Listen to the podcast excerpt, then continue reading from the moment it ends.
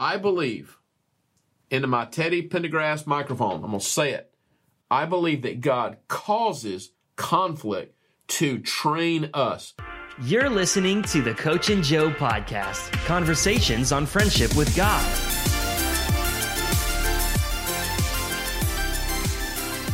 Welcome to Coach and Joe. My name is Chad. Uh, You sounded uncertain. Well, I'm looking up a passage. Lead pastor of Bridgeway Church, author of uh, Mama Jane's Secret about friendship with God. This is Joe. He's a Yankee. Came here from California. It's an odd, odd thing. Play football at Michigan. He fishes, and he's doing a good job on this podcast. All right, I'm going to read a verse and jump right in to this. This this is uh, this is right around Easter, and I think this is just a great, great. How close to Easter is this? Easter Monday. Easter Monday. That's a thing now, huh? It is on my calendar on from iPhone. Easter Monday. Easter Monday was it like the day after the resurrection? Another twenty years, it'll turn into Easter week. Of course, I guess every, when it comes to Easter, every every day is Resurrection Sunday. Okay, Come on. Psalm one forty four one.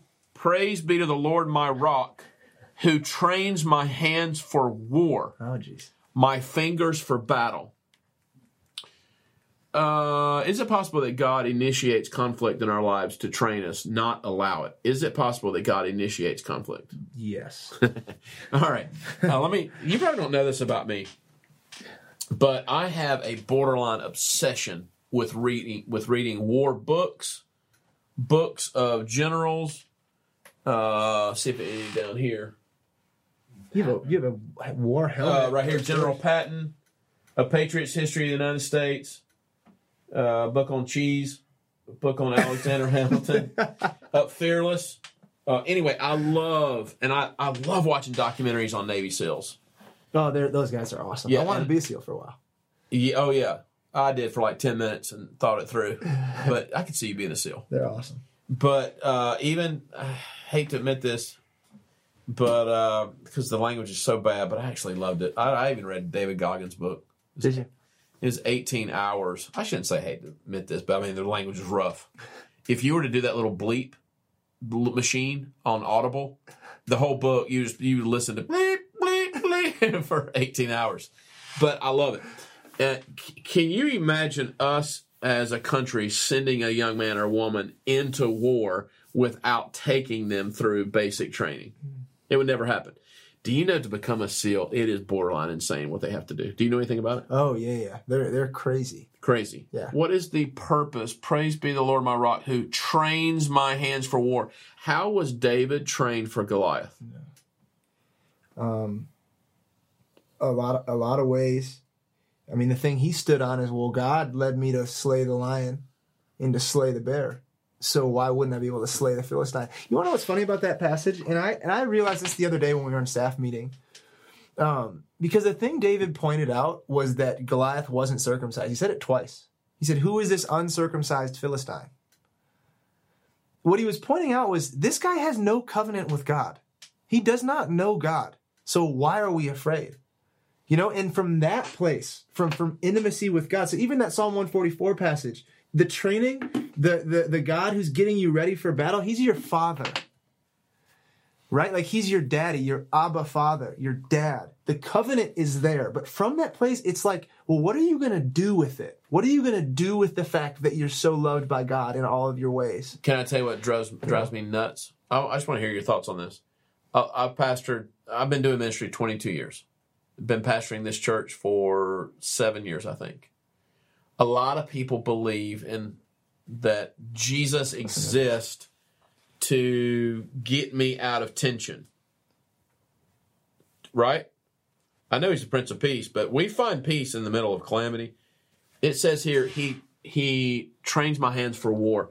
If you see Jesus as a rabbit's foot to get you out of stuff and just to bring you peace, you've already lost.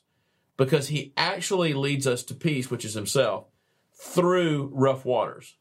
I'm telling you, I am I am more here now than I even was a year ago. Forget the word allow. Put that on the shelf. I'm not talking about allow. God, I believe into my Teddy Pendergrass microphone. I'm going to say it. I believe that God causes conflict to train us, to train both parties. And typically it's conflict between people. And typically it's conflict between uh, people in Christ.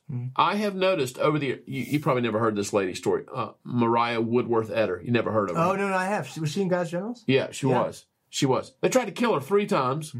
Three times. Everywhere she went, which she she caused so much conflict. And she realized the older that she got, all all it was doing was producing a treasure chest inside of her of intimacy with the Father. I've never been more thankful in my life than God showing me of what He causes in our in our in our lives in terms of conflict. It's actually it's nothing but training. Mm-hmm. It's one thing for me to be abiding when there when there is no tough thing to overcome. It's a higher level of glory when you can abide when it when it doesn't when things don't seem right. It's an honor. Because because if you if you're a born again p- person, there's going to be a day where there's no longer a chance to give God the glory through suffering because He's actually taking that away from us. So so as long as we're breathing on this side of eternity, what an honor it is when we go through trials, because it's the only time for all of eternity that it's going to happen. It's interesting. You know what I mean? But we get into it. It's like, well, where are you, God? Like, I want my my hit my hit of God's fix right now. Like, n- hold on. Like, wh- if if we don't see every obstacle as a, is a chance to know Him more and to Jesus in Matthew 11 it says that the kingdom of heaven is forcefully advancing. That the violent men are taking it by force. This this thing's a war down here, but this war is going to be over, right? And we already know. Spoiler alert: Jesus wins. Jesus won. Jesus is winning. But to let his kingdom come on this earth means to partner with him in doing that, which also means having to come up against things in order to see that done. Can I say this? So I, I lead, I'm the lead pastor at Bridgeway. I, I'm the one that worked with Will Hart to get Heidi here and Will here, and we're going to do our fourth table conference this year. And I've been on uh, two of Darren Wilson's movies, some of the TV shows, and probably do some stuff in the future. Can I just tell you what I think is really, really dangerous? If if you're coming to these conferences or events or watching these movies to escape, um, to, to to find some sort of peace from the chaos of life, we're already behind the eight ball because here's why. People need to run towards seasons of conflict as much as they do to these conferences when these famous ministers come in. You're actually groomed. You're groomed in the shepherd's field moment. You're groomed. I'm thinking of Juliana Battenfield right now, who, who's my wife and I mentored for a season, and she she came up through Bridgeway, and now she's a a, a lawyer in Florence, South Carolina. She she was groomed through through a long season of like God, what what what are you doing in me? You're groomed through the question seasons. You're you're groomed when when you're not sure, like God, are me and you okay anymore? Like Israel was birthed out of a wrestling match with Jacob and Jesus, and I, I'm just simply saying, if we're not careful, we're we're going to think that He trains our hands for war on. Uh, in some sort of vehicle void of conflict. I, I'm telling you, I think that pain and conflict is, is the Father's greatest instrument of teaching. We have such a weak view of suffering that we see a season Here we go. of, like my wife and I, uh, we have been through a season of just an unusual amount of gossip and slander. My perspective has changed over the last six months, Joe. I, I actually can tell that it has. it has changed. I can tell. Even something manifested today, and I'm like, you know what, Father, I thank you. I thank you for that person, uh, and I, I bless that person, and I thank you for what you're teaching me. I, what what felt like, I'm just getting this word right now. What felt like a hot oil that was burning me is starting to feel like that that stuff you put on your skin. You were talking the other day. You you put the lotion on Yeah, yeah, coconut oil. Yeah. coconut oil, and you were like, you need to do this, and I'm like, I'm not really a coconut oil type person, but it's starting to feel that way. I'm saying, I'm telling you this from my own life. I've never been through. I never thought I would go through six months of gossip and slander against me, my family. I never saw it coming. I never, more than that, the Lord's reminding me right now. He's just showing me it's it, 10 months. I never saw it coming. Even though He told me it was coming, I guess I just didn't, didn't believe him as much. But here's what I'm trying to say it's becoming moisturizer to me and my connection with God. Mm-hmm. Like maybe the fact that God has you, perhaps I'm seeing a picture of a student right now, and you're like, why am I studying this? Why am I going through this? I hate studying this. It's it's those things that God calls you to, not allows. Stop saying that so much around here. The things that God is initiating in my life that feel like they're going to kill me, after a while, it becomes a tenderizer. Yeah. I'm more tender towards people. I'm more tender with Him. I'm more dependent upon Him. Uh, he trains us for war in a simulation of war. Like Goggins in his book, the Navy SEALs, they feel like they're in a war before they go to a war. the war the war is over. We already win. And so this this life is the simulation. Right? So like we're not we're not contending for Jesus to be able to be the Messiah. Like he is. You know what I mean? That's good news. Like the good news is is that it's already done. You know what I mean? It's finished. Like we're we're in a different position than Peter was when Jesus was walking with him because Jesus still had an objective to complete right? Like we're on the back end, we see it for what it is, yet we still get so confused amidst the war, amidst the simulation, amidst the honestly, and these are these are giving these are for our benefit in the end. These are these are because he wants to throw he wants to give us things.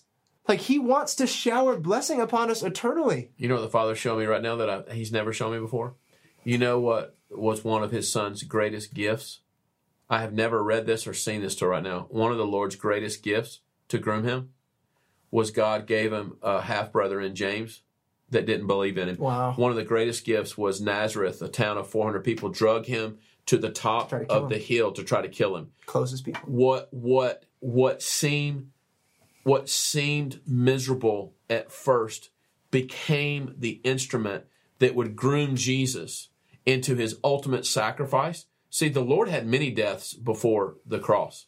Many deaths. Matter of fact, I can't prove this, but he showed me one night. He embraced that cross. He had been through so many deaths. Yeah. He embraced that cross. He's about to be with his father, and as as gra- just graphically horrific it was uh, to to our five senses of, of what we could just imagine what it would have been like for him to be hanging there and not even look human. He went through many deaths, many. Herod tried to kill him. First couple of years, he had to flee from his own country. No one believed in him. He goes into the desert after he hears an audible voice. When he comes out of the desert for three years, all he faces, we hate you, we hate you, we don't believe in you. Israel is still 1% Christian. They still don't honor him in his homeland. What I'm saying is this. The, the what the father is grooming us for it may seem like it's about to kill us it actually becomes an aroma an incense of praise that goes back up to the father because you don't take any of it personally and jesus says you know what I kind of would like James to believe in me, but Father, if this is if this is your will for me, I accept this. And then boom, somehow resurrection power hits it. 30 years after the ascension, James becomes super apostle, the apostle of all apostles. What I'm simply saying is this. He grooms us for war in the middle of war, and it's it's really not even about us in the first place. This is Luke 9:23. If anyone wants to be my disciple, just let him deny himself. And see, you don't you're not tempted to deny yourself on vacation. Like in other words, it's it's a bigger deal to deny yourself when you're trying to self-protect. It's, you know, if if, if you come in here wanting to punch me, I'm going to cover up. Mm-hmm. But here's the way of the kingdom. I'm going to open up. And when I start to open up, that's when a power starts to hit my life. What do you hear me or God saying? Yeah, so much. It's awesome. I mean, I hear God. I, I, I had a, I have a story. Eight months ago, I was in my basement. I had a long day. Was in my basement and about to go to sleep. And I started weeping, hard, crying hard. And, and that's odd for me. Like, I just don't do that often. I, he's working on my, I, I'm excited that more tears are coming, but I, it was, it caught me off guard. But I was weeping because I realized that I wouldn't die for him. Like, like at that point in my life, physical, like physical punishment to me. And, and, and here's the deal: in America, we don't understand because we're not persecuted physically for our faith. Now, there are places where this happened, and it's it's horrible when it has. But we have freedom of religion here. We can we can worship freely. Like we don't have to worry about going to church, about what's going to happen to us. Like I said, there's always the offhanded things that are awful that happen, but for the most part, it's really safe to be able to go to your church. What I realized in that moment, coach, was that my gosh, I did have a limit. In that, like, if if I had, I didn't in that moment, I wasn't sure that I would hang on a cross upside down like Peter would for Jesus, and it broke my heart. And at the end of my tears, I said, God, I don't think I'm there, but just start start building me. Like, I want to know you in such a way that I would die for you. And even if that day never comes, like I want, I, I want the opposite of what I have right now, which is a resistance to that. You know, I think you got to be really honest with yourself and ask yourself, why do you follow him? Do you follow him for what he does for you? Or do you follow him for what he did for you through Jesus? And then come what may, I'm just thankful for that. Because I think when push comes to shove, if we're really honest, we follow him for what he's going to do futuristically, not for what he already did. I think you got to ask, why are we following him in the first place? In the name of Jesus, may you become selfless. May you perhaps for the first time in your life go all in with him without any expectation of what he can do for you. Just give your life to him, follow him. And if he calls you into hard places to train you for war, if Psalm 144 1 is the story of your life, well, then just do it with a smile on your face. Before I close, the Father showed me a picture. If you read the Fox's Book of Martyrs, in that book, there's early Christians as Nero unleashed dogs to eat them at stakes while they were burning. There's lots of early church stories. They would sing and they would smile and laugh as they were dying. Maybe Rick Warren was right. He wrote the book that has sold more copies than any book in the world, minus the Bible. Chapter one Life's not about you, it's not about me. Go in peace. You've been listening to Coach and Joe. For more information and additional content, please visit bridgewaynetwork.org.